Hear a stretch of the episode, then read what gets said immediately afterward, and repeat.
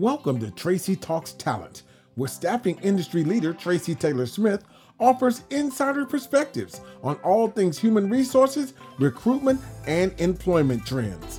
Now, Tracy Talks Talent.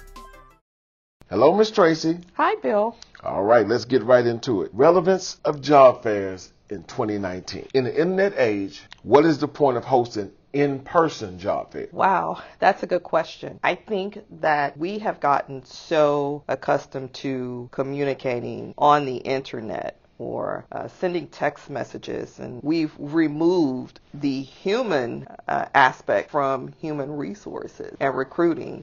It is so very easy for candidates to simply sit behind their computer in the comfort of their home and apply for a position. It's easy for employers to hold telephone interviews or send out skills tests to candidates via the internet and their computer, without having real human interaction and a conversation with the candidate. I believe that that's a key factor that we need to remember to include and leave in the recruitment process. There's a lot of value in meeting someone face-to-face, even at a job fair. My advice that I always give to candidates, when they attend a job fair, they should go to the job fair as if they're going to an interview. They want to make sure that, number one, they look the part, that they have on the correct attire for the job fair. They're prepared with their resumes. They're prepared to truly have a conversation with the recruiter at the job fair. And I always advise them to be on their best behavior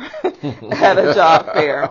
You want to make sure that you are presenting your very best first impression. That person who is at that job fair may be the one who makes the decision to hire you. So you always want to make sure that you're making a good impression at a job fair. It's important for companies to continue to have that connection as well by showing up and participating in job fairs. Job fairs are ways for us to connect to the community. Job fairs are a way for us to also let others know about our companies, and so it's important that we keep that connection with the candidates in the community and show up and participate in those job fairs. Okay, so a lot of companies that really focus on online recruitment, but tell us a particular win you've seen with a potential client at a job fair.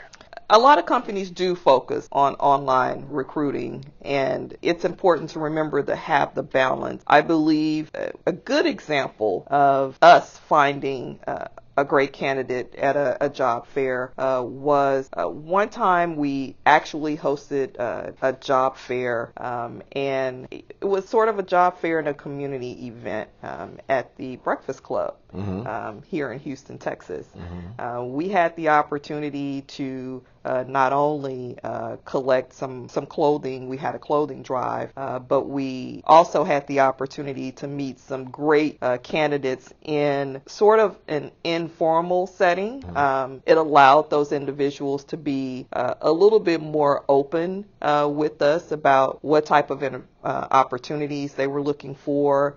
We were able to have a little bit more of a discussion about some of the things that we had to offer. And during that search, we were able to find an individual who is actually working in our payroll department right now. And so I believe that if we had not had that opportunity to attend that job fair and community event, that we would have missed out on a great candidate who we met in a completely relaxed environment. So for companies, even though it's trying to get away from, you feel that a job fair is a win-win for both sides?